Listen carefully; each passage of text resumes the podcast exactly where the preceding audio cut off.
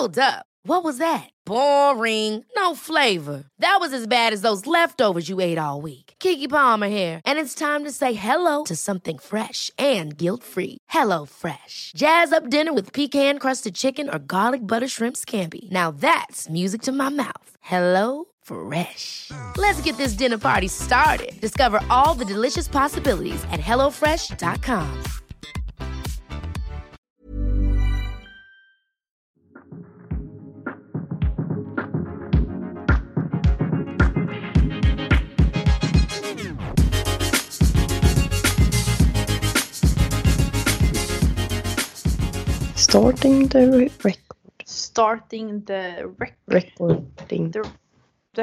Rekorderlig.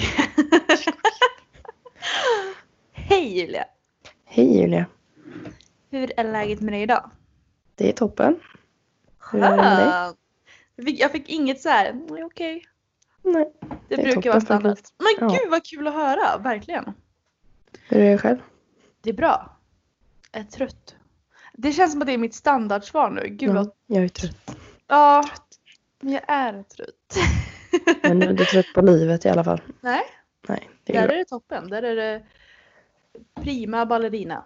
Just det. När det är ballerina då är det riktigt bra. Så har jag sagt. Ja. Jag har sett sån här. Man kan köpa med extra. Den här fyllningen är på tub. Den är inte god. Ja, jag tänker den på typ så här, du vet, på glass eller något kan man gå. Ja, då är det faktiskt rätt god. Ja. Den stelnar faktiskt på glass. Ja, jag kan förstå det. Så det är ganska gott. Vad kul. Jag har kollat på den mycket. Jag bara, det där kommer jag äta alldeles för mycket om jag köper. Så jag har inte köpt den. Nej. Du, vad ska vi göra idag då? Ja, som jag fattade så ska vi ha en liten intervju. Med ingen mindre än Julia Nyqvist. Våran gäst idag. Ska vi ringa upp henne? Ja, vi ringer upp henne. Dun, dun, dun. Ja, Skype-signaler. Den var härlig. Nej, men planen idag är väl att du i princip ska intervjua mig om min bulimi och dess lika. Precis. Och jag tänker nästan att vi hoppar in på en gång. Ja, det är lika bra. Jag vill börja prata om, när började din bulimi? Det här är ju en av de första frågorna som man får när man kommer till ätstörningsenheten. Och jag tror det kan vara så för väldigt många att det är väldigt blurrigt när det börjar. Just hetsätning kan jag tänka mig att jag har haft i princip hela mitt liv. Men jag har aldrig haft ångest över min hetsätning. Jag har alltid velat ha någonting att äta. Och det är liksom, jag har ju aldrig. Det är inte bara att man går och småäter, utan det är liksom lite av det. Tills det kommer upp till en väldigt stor mängd av allting. För mig har hetsätning aldrig handlat om att äta stora mängder mat. Eller som det kan vara för vissa, att äta flera tusentals kalorier, liksom upp till 10 000, bara moffa i sig allting, utan det har mer varit just det hetsiga i att leta efter någonting så maniskt att proppa i sig. Men hetsätning då har jag haft väldigt länge utan ångest, och jag tänkte aldrig på det förrän jag började på en tävlingsdiet. Jag trodde att jag hade vanliga cravings som alla andra. Men sen så blev de här cravingsarna alldeles för brutala. Så på mina dagar där jag hade ett frimål och en frigod sak, så hände det något i mitt huvud som sa att det var okej att börja äta andra saker också som jag var sugen på. För jag ansåg att när jag ändå går på en sån strikt diet och ätit ett skitmål, så var hela min dag förstörd, och då kunde jag lika gärna äta mycket mer. I början, de första gångerna, så var det inget mer med det. Jag tänkte inte på det. För det var ju ändå så långt kvar till scenen att jag tänkte att det här kommer ju ändå inte märka speciellt mycket. Och desto mer tiden gick, desto mer insåg jag att det här funkar inte. Så till en början Det här var alltid på lördagar då, för det var då jag fick mitt frimål och min fria godsak. Folk brukar skratta när jag säger fri godsak, men det är för att min coach har skrivit så. Det är en efterrätt, en glass, godis eller vad som helst. Och efter ett tag så började jag känna då att det här kommer inte funka. Det kommer ju synas på invägningen nästa vecka. Så att jag började tänka att jo, men jag tränar lite hårdare istället nästa dag. Så kommer inte det här märkas. Och jag körde ju redan fruktansvärt. Alltså träningen var ju redan på max och kosten var på väg ner mot minimum. Så det gick ju inte till slut. Jag kunde ju inte träna hårdare. Det var omöjligt. Jag kunde inte springa snabbare intervaller. Jag hade redan löpandet på max. Jag fick ont i knäna och springa så mycket varje gång och så fort och så kraftfullt. Så det gick inte. Min kropp orkade inte förbränna upp det här extra som jag ansåg var för jävligt att ha tryckt i mig. Och jag vill också säga att det var inga större mängder. Det var om jag till exempel fick hamburgare, pommes och en glass, så kanske det var att jag tog 50 gram extra glass eller 10 chips eller 2 godisar. Men det var ju just det här att det var förbjudet, och det gav mig jättemycket ångest, för jag berättade ju aldrig det här för min coach eller jag höll det inom mig. Och när det då inte gick att träna hårdare, så jag minns första gången som jag med vilje gick och satte fingrarna i halsen då. För att alltså det här blir varje gång jag har inte ont av att prata om min bulimi, men just när det blir så här så får jag direkt tårar i ögonen. Det var samma som, det vet jag i min Youtube-video om min bulimi, så var jag inte alls beredd på att jag skulle börja gråta.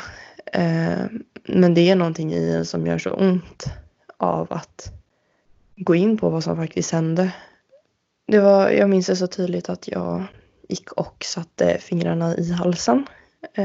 Det kom ju inte, alltså det är ju, det är inte normalt för en kropp att göra så. Så att det var inga stora spyor direkt. Men jag fick upp en del. Och sen så, det var inget mer, det var kanske 2-3 gånger under själva tävlingsdieten. Och jag berättade ingenting om det eller så. Sen efter tävlingen, efter första tävlingen, så fick jag ett frimål och lite godis. Och det var inget problem med det. Liksom. Jag såg ju fram emot nästa tävling som var efter en vecka. Och då gick det en vecka. Jag körde min andra tävling. Och efter det så sneade det totalt. Jag åt alldeles för mycket av allting samma dag. Jag har aldrig mått så dåligt i hela mitt liv. Det var inte större mängder mat, men kroppen klarar ju inte. Alltså, kroppen har ju varit på svält. Så att äta en burgare och en pasta och bullar och smaka lite på all godis och äta glass. Min kropp orkade inte det. Så den natten kunde inte jag sova en enda sekund, och jag gick ut på toa och kaskadspydde upp allting. Men det handlade inte om bulimin på samma sätt. Det var inte jag som liksom kallade fram det här. Och sen så fortsatte det så här, att jag åt allt jag var sugen på. För att när man går av scenen så har man inte längre ett mål på samma sätt. Man tänker bara, men varför ska jag äta som dieten? Jag är sugen på choklad, varför ska jag inte äta choklad? Jag har ingen anledning att inte äta det här. Och det är jag väldigt säker på att det känner 80% som går av scenen. De äter allt som de varit sugna på, för att det finns ju ingen anledning till att inte göra det. Och jag pratade med min coach, och jag skulle ta en vecka ifrån träning och fortsätta äta enligt mitt kostschema. Det hände aldrig. Jag började äta vad jag kände för, allt som jag varit sugen på. Och på kvällarna så sneade då. Och jag började äta massa mackor och massa godis, chips, allt som jag tycker om.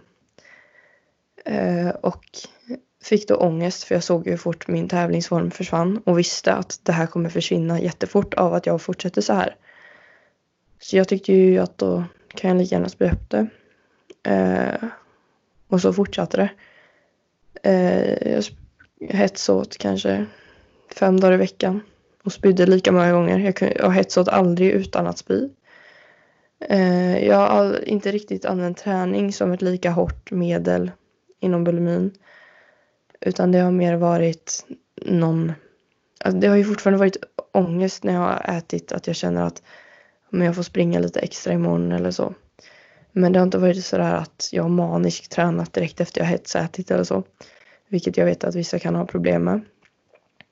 Men ja, det var väl så det började och så det fortlöpte ut i en riktig bulimi. Och jag sa ju hela tiden under, det vet jag att jag sa till bland annat dig under dieten att fortsätter det här efteråt så lovar jag att söka hjälp. Och det är nog det bästa löftet jag har sagt, för att det gjorde ju att jag var tvungen att söka hjälp själv efter tävlingen när jag insåg att det här är bulimi. Utan att försöka försvara sporten, tror du att du hade mått så här dåligt om du inte hade tävlat? Nej. Det är just...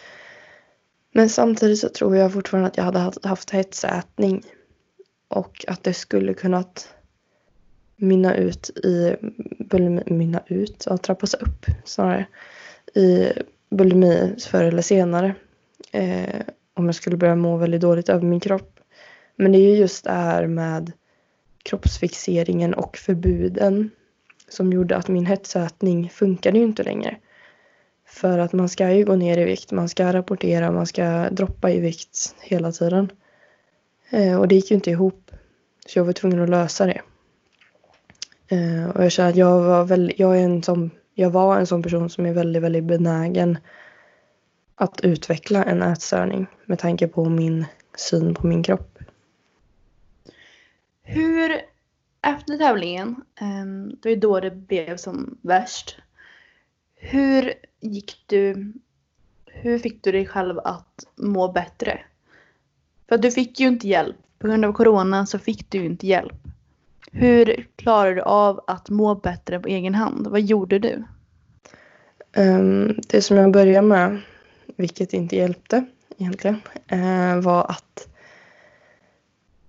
Eller jo, jag pratade mycket med folk runt om mig. Jag har hela tiden varit väldigt öppen med det här. Det tog ett tag innan jag gick ut på sociala medier om det. Men jag har hela tiden pratat väldigt mycket med dem runt om mig om det. Vilket är både en för- och nackdel. Så det var det första steget, att prata väldigt öppet om det. Och liksom inse hur sjuk man är. Och sen så sökte jag hjälp. Och det var också ett stort steg i rätt riktning. Sen fick jag avslag. Eller vad man ska kalla det.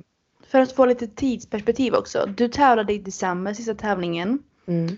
Och i slutet av december var det väl du sökte? Mm, precis. Mm. Och jag kom in på mitt första möte i början av januari. Har jag för mig. Också för de som inte förstår. Hur går en sån här... När du söker för att få hjälp, hur går det till? Man går in, jag har för mig att jag bara googlade egen remiss ätstörningsenheten Uddevalla. Så kom jag in på en sida där man kunde göra en egen remiss då. Skriva om sina problem. Och den här skickades in och så tog det några dagar. Så fick jag ett svar att de kommer gå igenom min remiss på nästa möte. Och sen så tog det en vecka eller två. Så ringde de och bokade in mig på 3 tider. Men de tiderna var 1 månad fram. Så det från att jag sökte hjälp tills att jag träffade någon tog det ändå 2 månader. 1-2 månader. Så ja. Då är vi i februari. Och då kom tyvärr en liten pandemi i vägen. En liten pandemi. Så det blev ju så att du inte kunde få hjälp. Och det var ju då för att starta upp min behandling så vill de att man ska gå på 3 stycken gruppsamtal där man får så här introinformation innan man startar sin riktiga behandling.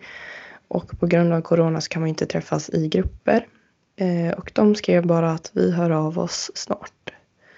Och de har ju inte hört av sig. De har inte kommit ut med något annat alternativ.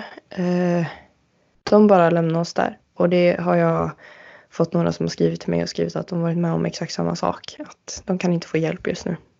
För att det är andra som behöver hjälp mer. Mm. Jag förstår ju att det finns folk som kanske behöver mer hjälp.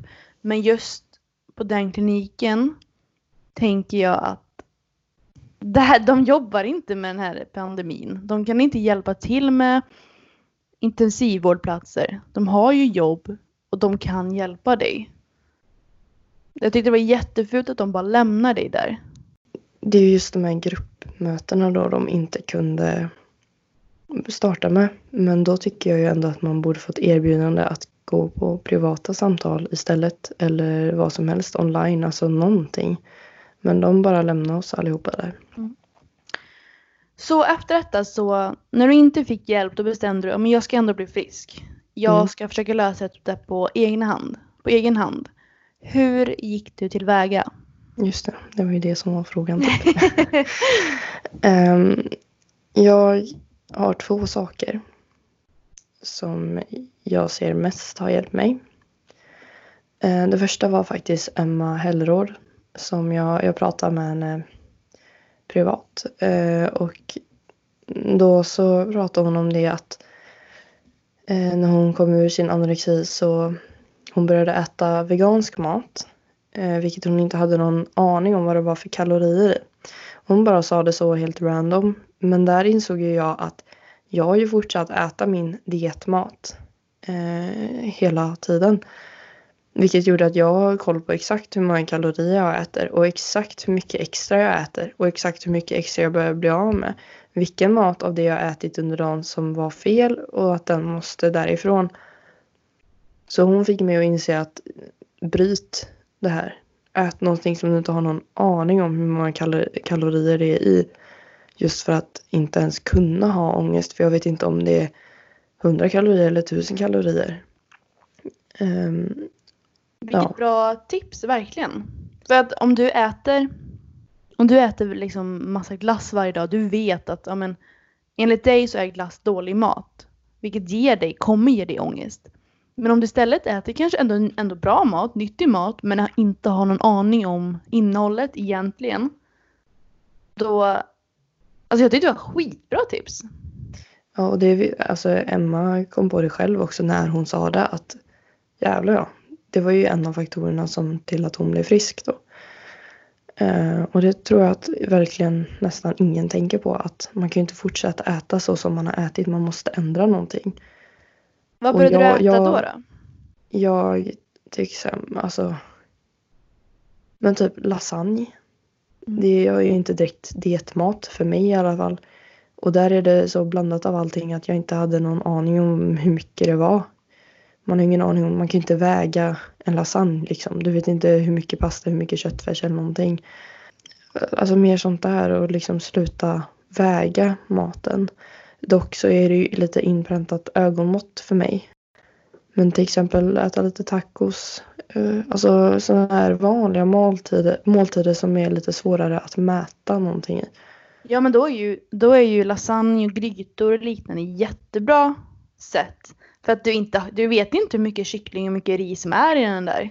Nej. Utan det är en blandning med grönsaker, med lasagne, med köttfärs. Och det är ju ändå fortfarande bra mat. Om man till exempel flygande Jakob, liksom, det är ris, kyckling och banan. Om man vet att det är bra mat men inte har någon aning om kalorierna så går det mycket lättare. Mm. Nu ändrar du ett beteende. Hur ändrade du? Försökte du ändra mentalt? Det jag vill också att folk som lyssnar och du själv ska observera nu att Julia, du är inte helt frisk. Du är ju fortfarande, du mår ju mycket bättre. Ja. Nej, precis. Du mår ju mycket bättre. Men det som är väldigt intressant ändå är att du är fortfarande faktiskt i det. Mm. Så du behöver inte ha alla svar. Nej. Men just den mentala biten är väl det som jag inte kommit så långt med. För jag har ju fortfarande ångest kring vad jag äter, hur mycket jag tränar, om jag skippar pass, om jag vilar, Om jag sover för länge så att jag inte är uppe och rör mig. Allt sånt där. Och jag äter ju inte mat utan ångest. Men det är ju dosen av ångest som har minskat. Och sen så då mitt andra tips som har hjälpt mig är att jag... Alltså de här två sakerna kanske inte funkar för alla då. Men den här saken är att jag skaffar en sån här app som man brukar räkna ner hur många dagar typ det är till ens födelsedag eller julafton och sådär. Och så skrev jag in datumet som jag sist spydde på. Och ett sånt då. Och sen bestämde jag mig att det här talet ska bara öka. Och det blir som lite yngre personer här då. Dagar på Snapchat. De vill man ju aldrig tappa. Man vill ju fortsätta samla dem och tappar man dem så mår man skit. Och så måste man börja om igen. Och det är just så som det funkar för mig med de här dagarna i den här appen. Att just komma till, wow, nu är det 2 veckor, nu är det 3 veckor, 4 veckor. Och när man är uppe i liksom, nu är jag uppe i över en månad, då vill jag ju inte falla tillbaks och hamna på 0 igen. För då är ju min count liksom nere på 0, jag var ju uppe i 30. Så det blir som en poängsamling.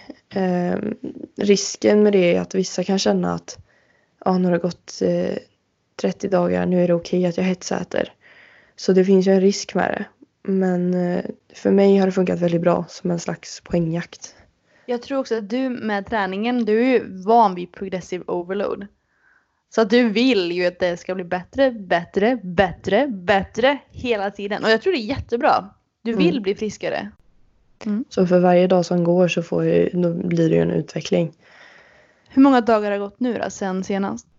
Nu har det gått exakt 40 dagar. Hur känns det då? Det känns jävligt bra. Jag trodde ju aldrig att det skulle gå så här lätt. För det är ju 40 dagar utan en enda hetsätning eller spya. Och det betyder ju inte att jag har varit frisk i 40 dagar. Det är inte så. Utan det är mer att det är sen mitt sista anfall, eller vad man ska säga. Jag har ju fortfarande ångest och samma tankar och jag vill fortfarande hetsäta. Men då tänker jag ju på de här poängen då och att jag inte vill nolla. Och det har ju funkat fint.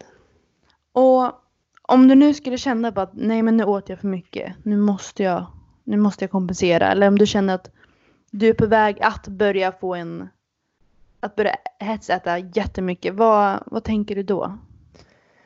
Just när jag känner att jag ätit för mycket så försöker jag bara att släppa det. Att okej, Julia, du gjorde ett snedsteg, vilket det finns, alltså. Det är ganska svårt att äta för mycket när man tränar så pass mycket som jag gör. Men enligt mig själv då. Så okej, du gjorde ett snedsteg. Men den här dagen är inte förstörd. Det händer ingenting. Det kommer inte hända någonting av att du åt dubbelt så mycket pasta. Eller dubbelt så mycket kött. Eller för jättemycket grönsaker eller vad som helst. Det kommer inte hända någonting. Och när jag känner att jag vill hetsäta så är det ofta för att jag har ångest. Och det som jag har upptäckt är att jag ofta blir lugn av att gå och lägga mig under mitt varma täcke eller ta en varm dusch. Just för att värme dämpar ångest så mycket. Så det har hjälpt mig jättemycket. Och det är just det där med att sysselsätta sig när man känner att det är på väg. Typ, alltså, gör något annat, spela ett spel på telefonen, kolla på en serie. Skriv med någon på Snapchat, smsa någon, ring någon, gå ut och gå. Alltså någonting bara, för att just när du börjar snöa in på de här tankarna, jag vill hetsäta, så blir det ju bara värre och värre. Det som jag pratade om i förra avsnittet, det där med ångest. Tänker du bara ångest så får du mer ångest. Så släpp det här med hetsätningen. Det är väl mitt. Det är väl så jag har gått tillväg i alla fall. Du bastar ju väldigt mycket. Ja. Är det sånt där varma täcket ungefär? Ja, alltså jag bastar ju finsk bastu. Så det är ju inte jättebehagligt så. Men det släpper ju, jag får i alla fall endorfinkick av att basta. För att jag bastar så varmt. Att min puls går ju upp till max. Jag tycker att det känns som en skön detox att svettas ut alla gifter man har på och i huden typ. Men det är väl rätt ångestdämpande. Och man tänker på annat. Man orkar inte tänka på ångestfyllda saker när man sitter i en så varm bastu. Det jag också tänker på är att många hetsäter. Alltså det är ju normalt beteende att ibland hetsäta. Alltså man är sugen och kanske äter lite mycket. Och det är ett normalt beteende att göra det ibland. När blir det ett problem? Jag tycker att det blir ett problem så fort ångest kommer. För att ångest påverkar oss så mycket som människor. Och får man ångest över mat så har man ett problem som man behöver ta tag i. För mat är bränsle för oss människor och det är inget konstigt med mat. Så när man känner att om man börjar tycka att jag äter för mycket mat eller ja, egentligen jag äter för mycket mat. Det är ju det nästan alla ätstörningar handlar om. Att om man tycker att man äter för mycket mat, då har man ju ett problem. För vad är för mycket mat? Och antagligen så äter du inte för mycket mat. 90% av fallen så äter inte personen för mycket mat. Absolut inte.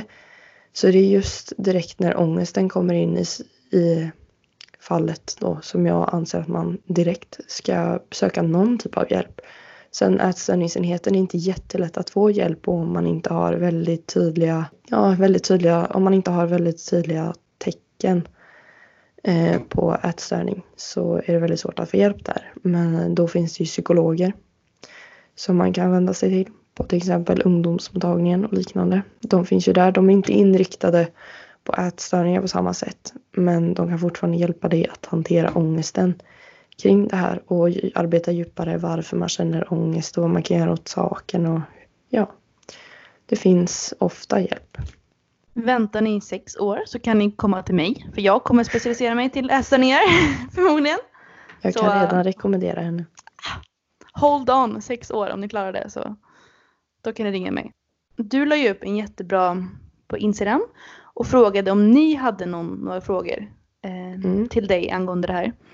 Så jag tänker att jag tar en fråga därifrån. Yes. Den här tycker jag är väldigt bra att börja med. Hur vet jag att jag har det? Och hur ska man göra för att förstå det själv? Som jag har pratat lite om tidigare så är det just det här med när ångesten kommer in i det. Det är ju svårt att se själv vad ett onormalt beteende är. Men jag tror att det är mycket för en normal relation till mat ska inte innehålla ångest. Sen så finns det ju såklart olika grad av ångest. Jag tror att väldigt många människor har ångest över just mat. Men just när det kommer lite väl ofta och över situationer som inte man har haft ångest över tidigare, så är det stor risk för ätstörning, att man har en ätstörning. Sen så är det ju också man kan lyssna på folk. Till exempel om någon som lyssnar nu känner igen sig mycket av det jag säger, så är det stor risk att du har bulimi eller något liknande. Om du kan ju läsa på, om man nu undrar, har jag den här ätstörningen? Läs lite om ätstörningen. Jag vet, du och jag satt ju och liksom typ googlade lite om olika konsekvenser och symptom på bulimi. Och då konstaterar vi ganska snabbt att det är bulimi. Man ska ju helst inte självdiagnostisera. Det är ju liksom, googlar man att man har en prick i pannan så kommer det fram att man har cancer. Liksom.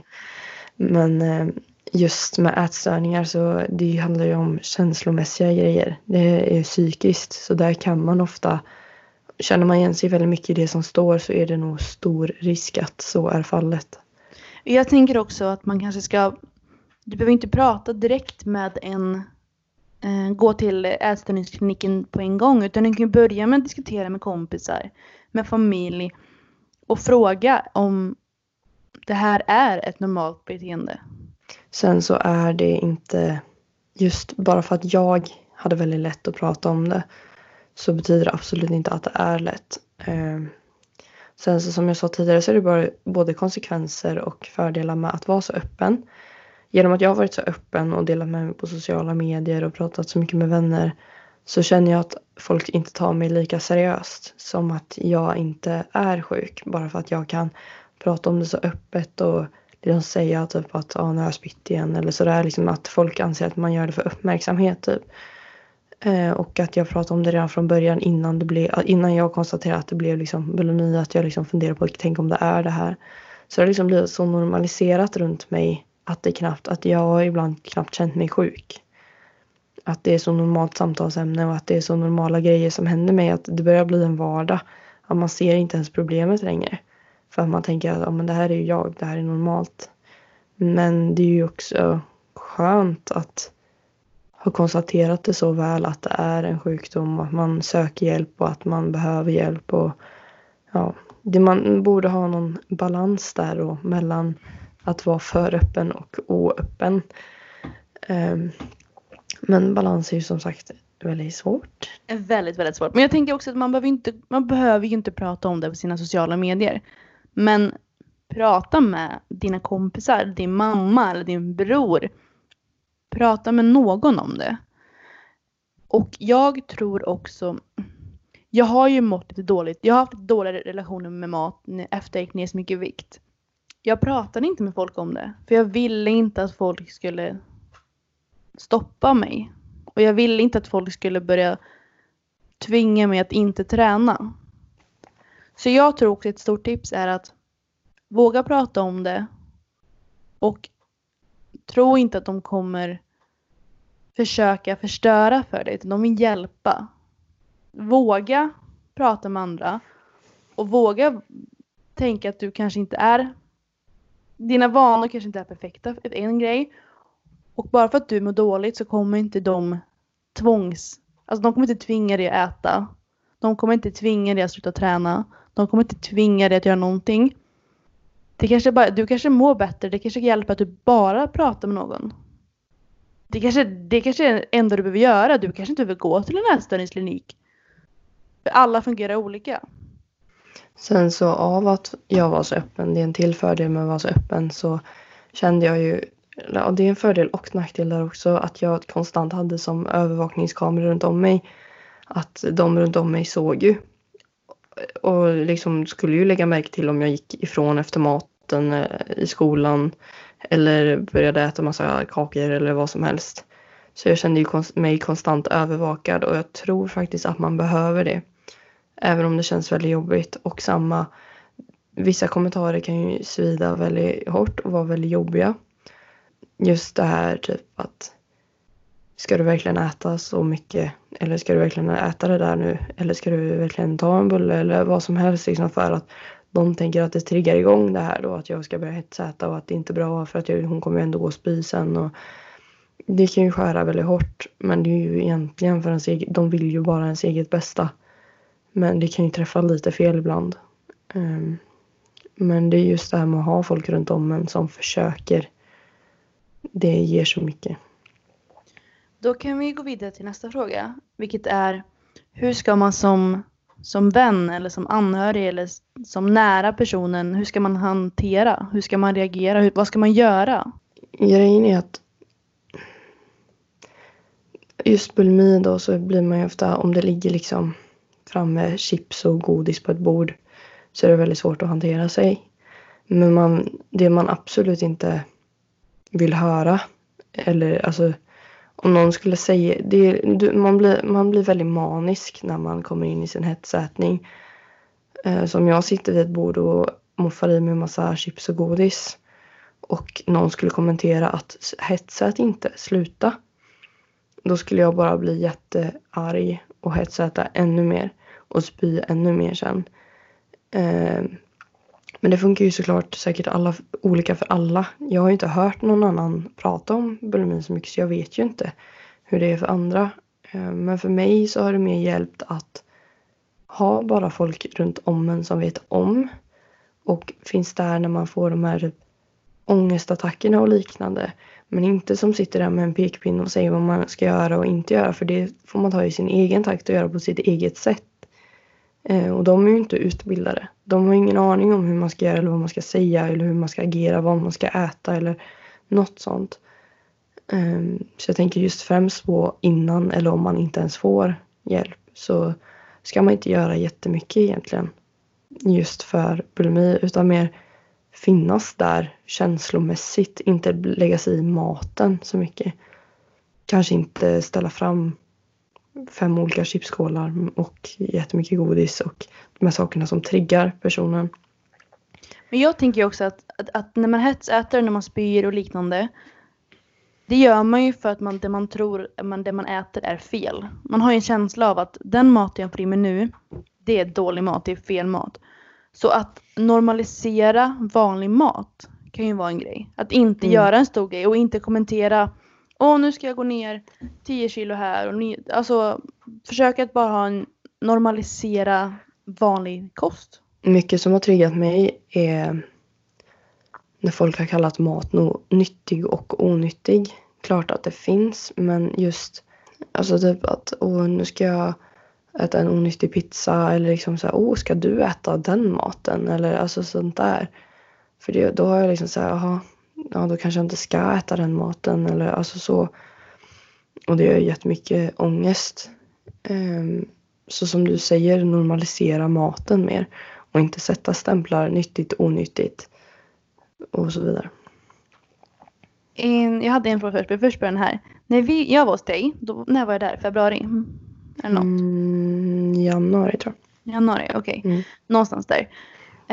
Utan att tänka på att jag sitter här, då började vi äta. Vi åt ju gifflar och vi bakade. Och tror du att det hjälpte, eller blev det istället att du åt för mycket så att det blev en dålig effekt? Eller hur tror du att... Ja, förstår du min fråga? Eller vart jag vill komma med detta? Jo, ja. Men det är just genom att baka och äta de här sakerna som jag inte vågat äta. Just när du var med hjälpte väldigt mycket, för att jag kände att hon vet ju. Jag kan inte gå iväg och spy, för hon kommer märka det. Och det blir ju jättekonstigt. Så just att göra sådana saker där man inte har någon möjlighet att gå iväg och spy. Till exempel om man sitter med vänner på en restaurang som vet om att man har bulimi. Det är också ett väldigt bra sätt att träna. Just för att de kommer ju fatta om du går iväg ensam på toa. Vad du håller på med. Och det blir ju inte pinsamt, men det blir en väldigt konstig situation som man inte vill sätta sig själv i. Det som var i början, som kan vara värt att tillägga, som kan hjälpa lite kanske, är att när jag slutade spy så hade jag, då var det några gånger som jag fortfarande hetsåt.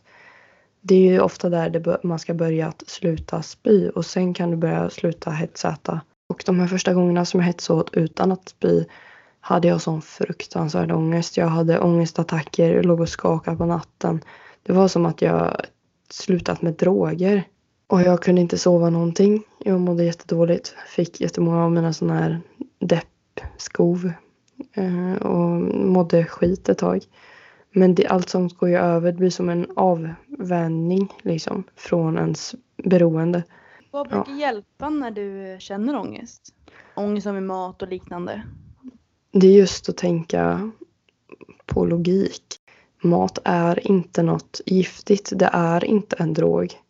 Det gör dig stark. Det ger dig muskler. Du orkar. Du blir gladare. Din hjärna orkar tänka. Alltså allt positivt med mat ser jag. Och jag tänker på till exempel. Alltså, jag vill inte dra upp exempel på vad jag tycker är onyttigt. Men vi säger det som de flesta tycker är onyttigt. En pizza då. Ja, men en pizza har jättemycket kolhydrater. Vilket kommer göra att du orkar mer på gymmet imorgon. Dina muskler kommer att växa mer. Om du äter en pizza med kött så är det mycket protein på den. Alltså massa sånt där. Istället för att se, det är fett, det är massa kolhydrater som binder vätska och det, alltså sånt där. Det är, alltså, tänk på det positiva med saker. Allting går ju att se positivt och negativt. Det går ju att se något negativt med kyckling och ris också. Det går ju att vända allting positivt och negativt. Så jag försöker tänka på de positiva delarna med maten. Ja, någonting viktigt att tänka på är att du och jag har ju båda fastnat väldigt mycket i fitnessbubblan. Och då ser man hur kroppsbyggare äter. Och det är inte som 99% av alla andra äter. De flesta människor äter vanlig mat. Och de flesta är inte... Okej, nu är många överviktiga. Men de flesta är faktiskt inte jätteöverviktiga, utan... Många äter bara bra mat och går vidare med sitt liv. Man behöver inte göra en stor grej av det som man gärna vill göra. Och det tänker jag också på många som har som får ätstörningar har haft en normal kropp innan. Det är det som är med ätstörningar. Det sitter i huvudet. När jag gick upp efter efter min tävlingsform, jag började ju gå upp mot en normal kroppsform. Det som var innan var ju alldeles för smalt. Men det satt i huvudet att så där vill jag se ut. Och det är just det som blir problemet. Att man har en annan bild av sig själv än verkligheten. Det är väldigt få faktiskt här som har en onormal kropp. För det finns ingen normal kropp.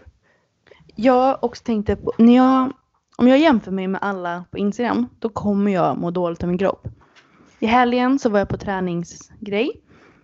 Och vi tränade ihop ett stort gäng, bara olika åldrar, tjejer och killar. Kollar man på deras kroppar, det var helt normala kroppar. Så fina kroppar, men det är ju inte Instagram-kroppar. De flesta, om du kollar, om du är lite staker och om du kollar i omklädningsrummet, de flesta är normala kroppar. Det här du ser på Instagram, det är inte normalt. Det är när folk putar och trycker ut och andas in. Och det är så mycket posering där. Ja, jag vill ju inte säga att jag visar upp en jättetydlig bild av hur min kropp ser ut på min Instagram. Men det är just för jag har en träningsinstagram där jag vill visa mina muskler. Klart att jag står och flexar. Men det är inget fel att lägga ut bilder när man flexar. Utan man måste bara förstå. Jag tycker att det är fina bilder. Jag vill ju lägga ut dem. Det är ju för att jag tycker det är coolt med muskler. Jag tycker det är coolt när min lats poppar. Och då måste jag posera för att min lats ska poppa. Det handlar ju inte om att jag vill visa en annan bild av mig själv som jag inte är. Det handlar inte om att jag vill se smalare ut. Eller det handlar om att jag vill visa vad jag åstadkommit. Det är ju därför jag tävlar i fitness. För att jag vill visa mina muskler. Och det är därför jag lägger ut sådana bilder, för att jag vill visa mina muskler. Inte för att jag ska se smal ut och ge en skev bild av verkligheten. Men det är också, det är, som du säger, så det som vi ser på Instagram är ju inte normala kroppar. Och det var ett jättebra exempel att kolla på folk i omklädningsrummet. Man ska ju inte sitta och glo på folk i omklädningsrummet. Men där har man ju en jättefin bild av hur det svenska folket faktiskt ser ut idag. Och det är inte pinsmalt. För att pinsmalt är inte normalt. Alltså inget är normalt. Det finns inte normalt. Och ätstörningar sitter ju i huvudet. Jag fick ju bulimi för att jag trodde att jag skulle bli smällfet. Jag kan inte bli smällfet. Det funkar inte så. Det är klart att jag kan bli, men det händer inte av att äta normal mat. Det händer inte av att äta det som jag äter. Det är inget fel med det. Det händer inte av att äta pizza. Det händer inte av det sitter i huvudet. Och det är det som är problemet med ätstörningar. Att du måste vilja bli frisk själv. Du måste se problemet själv. Och du måste vilja lösa problemet. Klart att jag inte älskar min kropp så som den ser ut nu. 100%. Men jag är ju jättemycket bättre. Och jag har accepterat att... Men grejen är också att du kommer för alltid jämföra dig med min senkropp. Ja. Det är så. Man kommer alltid jämföra sig med den bästa piken eller den bästa... Men det är också, jag vill ju inte se ut som jag gjorde på scenen. Nej. Men det är ju samtidigt, jag tänker ju hela tiden, jag har gått upp 14 kilo. Jag har gått upp 14 kilo fett. Och det är så här liksom att 14 kilo fett är ju jättemycket. Men en senvikt är absolut inte hälsosamt. Det finns ingen som ska se ut så. Det är en extrem sport som väldigt många andra elitsporter. Och det är där det kan sätta sig. Jag fick ju min ätstörning innan jag avslutade. Men det är ju där de flesta får det. När de tappar sin För du tappar ju din tävlingsform på 2 dagar. För du lägger på dig 4-5 kilo vätska. För att man har gjort en vätsketömning. Och haft tryck och allting. Så att man känner sig ju jättetjock direkt. Och av att man lägger på sig vätska så fort efter man kanske ätit en hamburgare eller vad som helst. Så direkt efter tävlingen då. Så kopplar man den här vätskan till, det var för jag åt onyttigt. Det är så som jag tänker att väldigt många andra har det i alla fall. Och så känner jag också att så fort som jag börjar äta mat, Det är därför jag blev tjock. Jag blev inte tjock, jag la på mig normal vätska. Och det är just den här bilden, för när jag kollar tillbaks på bilder 2 veckor efter tävling, då som jag tyckte att jag hade blivit jättetjock, så kollar jag nu och jag ser ju, man ser ju mina revben, man ser mina höftben, min svanskota skavde när jag satt ner. Det är helt sjukt. Och när jag var en vecka ut från tävling så tyckte jag också att jag var tjock. Jag tyckte att nej, jag är ju fan asblöt, jag kommer ju inte komma ens, alltså jag trodde ju att jag skulle komma, kanske skulle lyckas med pallplats i alla fall. Så det är det jag menar, att man är, alltså man har alltid en så konstig bild av sig själv när man börjar eller är sjuk. Det spelade ingen roll hur jag såg ut. Jag tyckte ju ändå att jag var tjock. Och ja, det är där det sitter, man måste ändra sin egna självbild. Och det är jättesvårt. Jag säger inte att jag lyckats, jag säger inte att jag mår bra, jag säger inte att jag älskar min kropp. Men jag försöker ju i alla fall. Ja, nu snear jag kanske iväg lite, men... Nej, men det är jätteintressant. Du får snea iväg. Ja. Någonting jag också tror att man måste... Jag kommer ju, som du jämförde med din senkropp, så kommer jag jämföra mig när jag var som minst. Mm.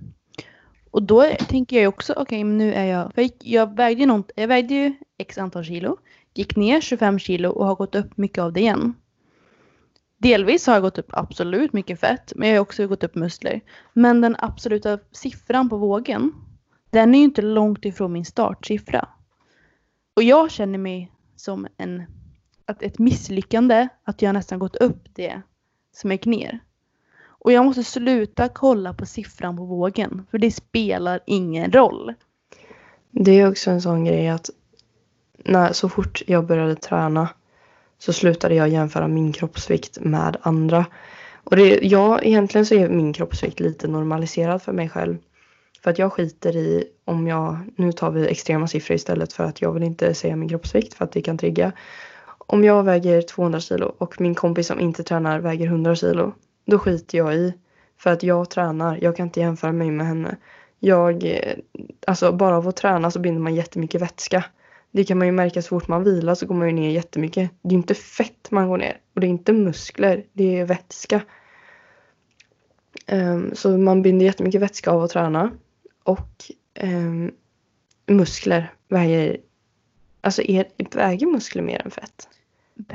Per utrymme så väger muskler mycket mer än. Då väger muskler mer än fett. Mm. För jag blir så förvirrad av det här. Men, ja.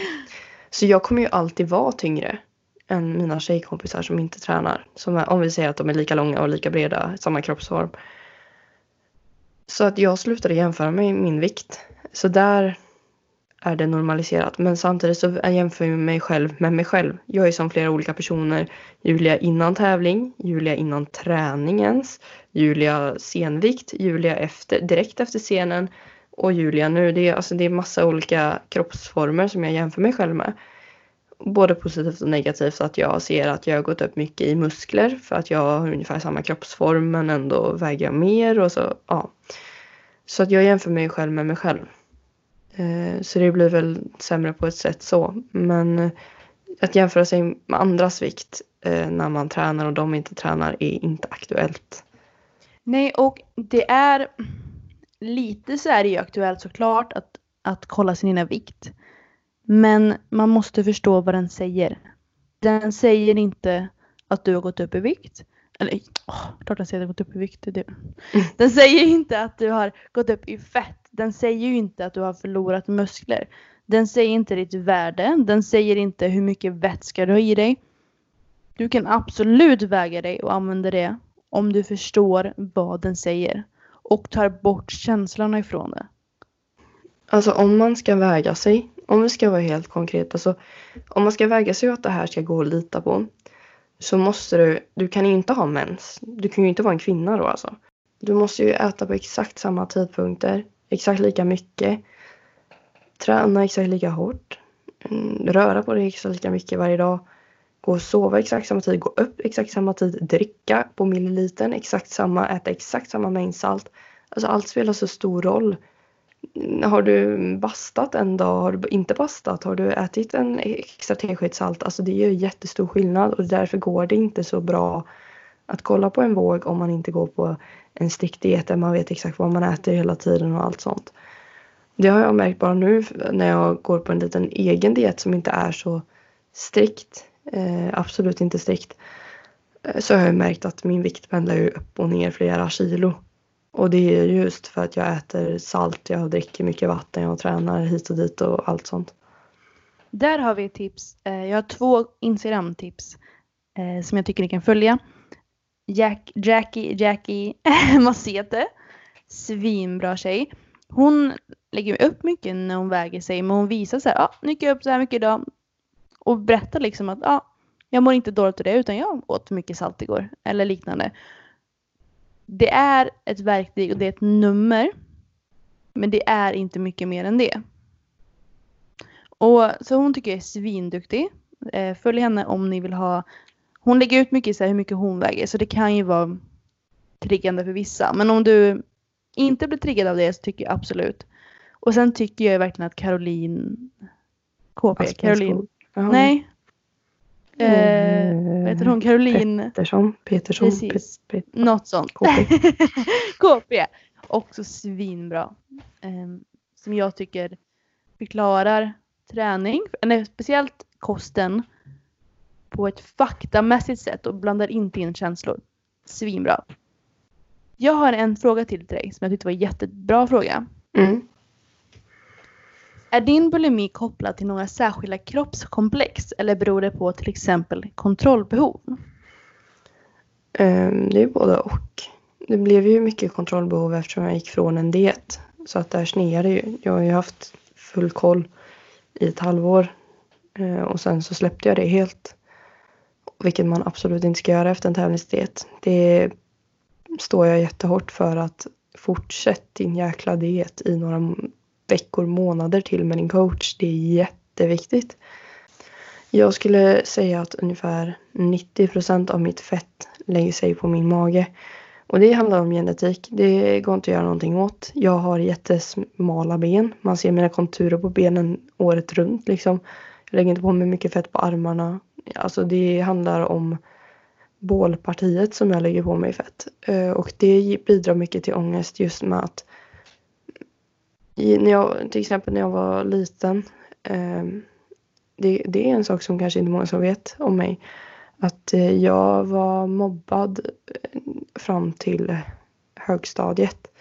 Och delvis var det just för att jag hade mycket fett på magen. Och då frågade, de retades och sa, är du gravid? Eller, haha, vem är pappan? Och liksom höll på, ska du verkligen äta så där mycket så din mage växer? Och höll på en massa så. Och där sitter det nog väldigt hårt just att så fort jag går upp i vikt så sätter det sig på magen. Och jag ser någon tabu med att ha fett på magen. För att det är någonting som folk ser hela tiden. Jag vet att folk som har mycket fett på benen Jag vet att folk som har mycket fett på benen kan tycka att de hellre skulle haft det på magen. Samtidigt som jag tycker att fett på benen är så jäkla snyggt. Alltså jag är så avundsjuk. För alltså, jag har ju världens lilla minirumpa och pinnben. Och skulle jag alla dagar i veckan satt mitt magfett där. Just för att jag har sådana komplex över min mage. Mycket på grund av mobbning. Och det är där mycket jag har suttit. Att jag inte vill gå upp i vikt. För att jag vet att det sätter sig där direkt. Men sen så är det den här snea självbilden. Att jag har ju tyckt att. Liksom en vecka ut tyckte jag att. Jag har ju fortfarande den här bullmagen. Vilket absolut inte stämde. Jag såg fruktansvärt smal ut.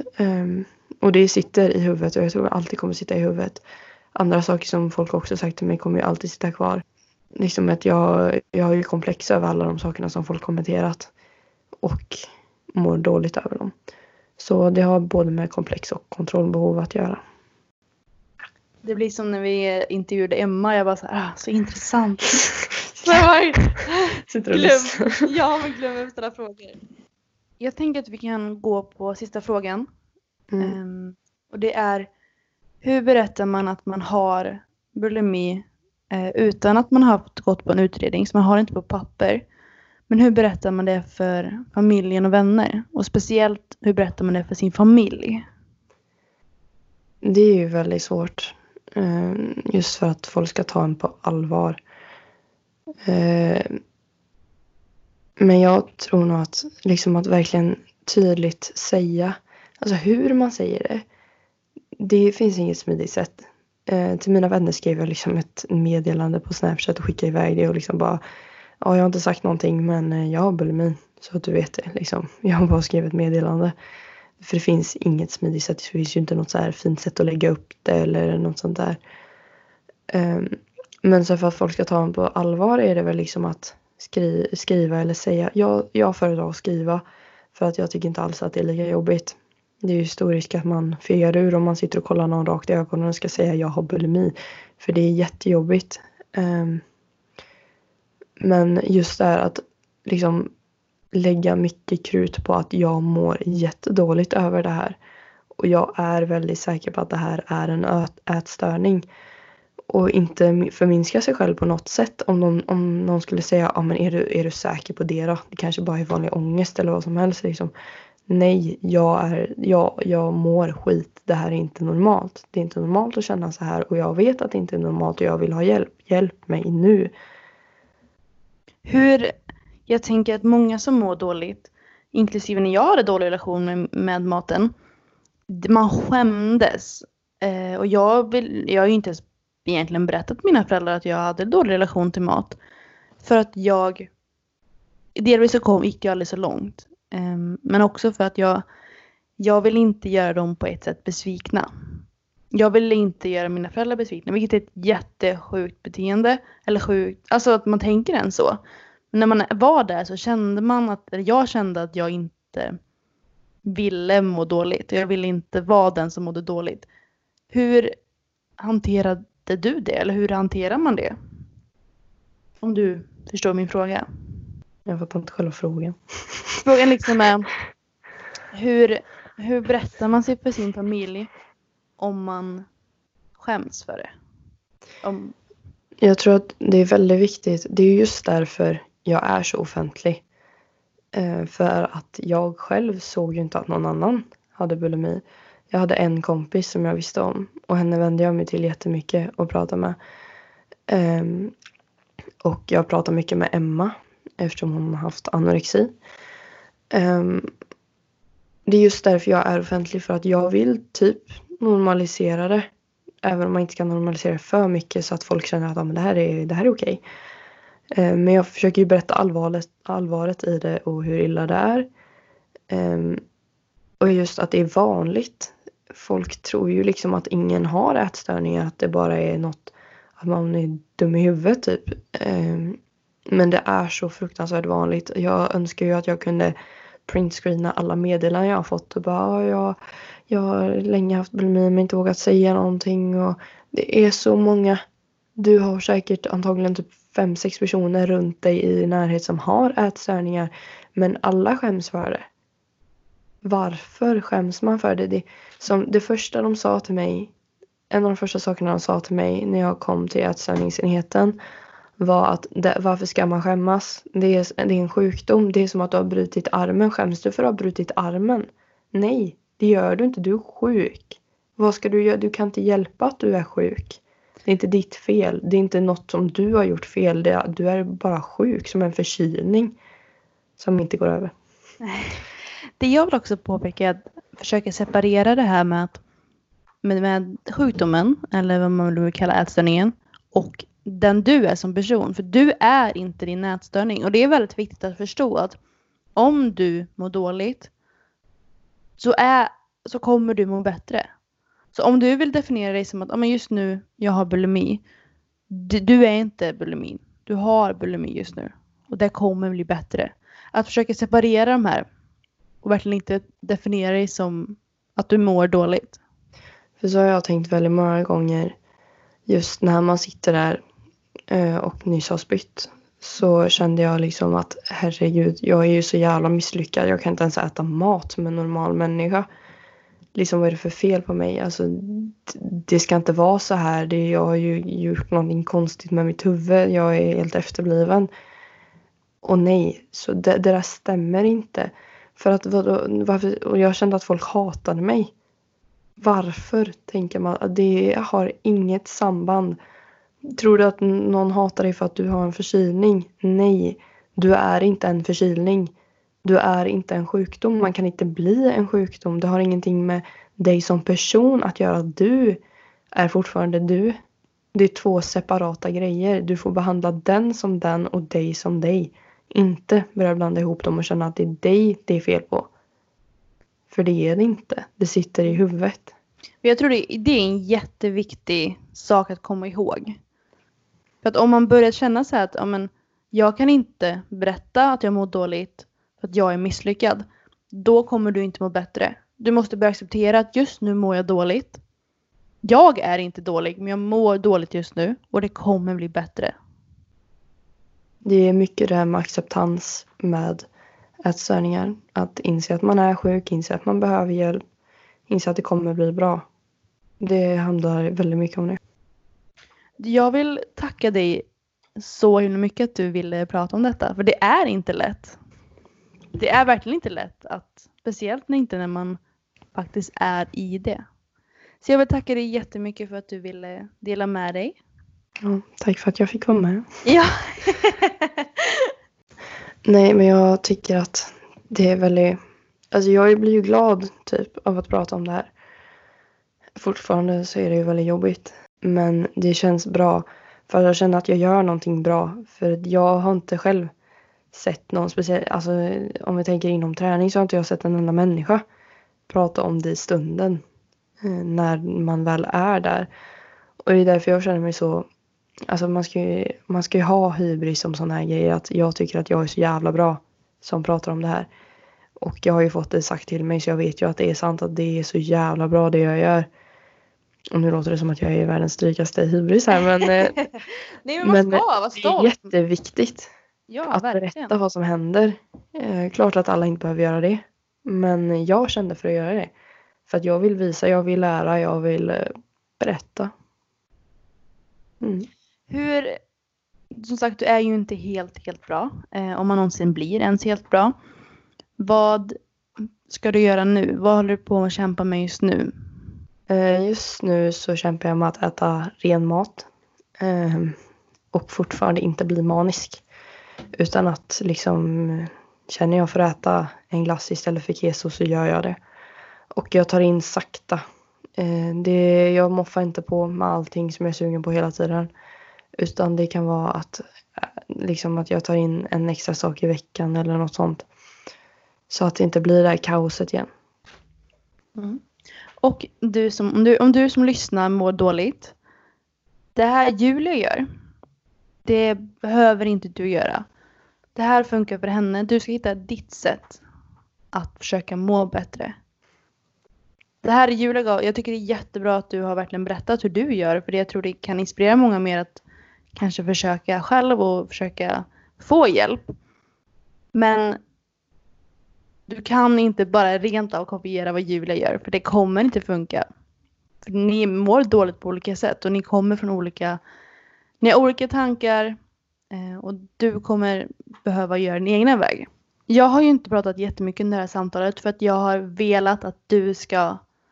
berätta och att du ska få styra upp hur du vill berätta detta lite på eget sätt. Mm. Och jag tror att du mest genuint, på det mest genuina sättet har kunnat förmedla det du vill ha sagt. Mm. Verkligen. Ja. Du, jag tackar återigen verkligen för att du ville dela med dig. Tack själv. Och jag är riktigt stolt över dig, Julia. Det ska du veta. Det är faktiskt jag med. Ja, kul att höra. Mm. Verkligen. Du, vi hörs igen nästa vecka. Det gör vi. Det var jättebra, Julia. Detsamma. Tack för idag. Tack för idag.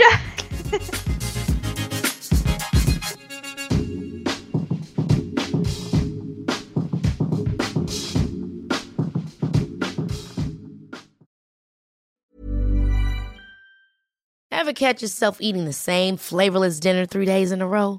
Dreaming of something better? Well, HelloFresh is your guilt-free dream come true, baby. It's me, Keke Palmer. Let's wake up those taste buds with hot, juicy pecan-crusted chicken or garlic butter shrimp scampi. Mm. Hello Fresh. Stop dreaming of all the delicious possibilities and dig in at HelloFresh.com. Let's get this dinner party started.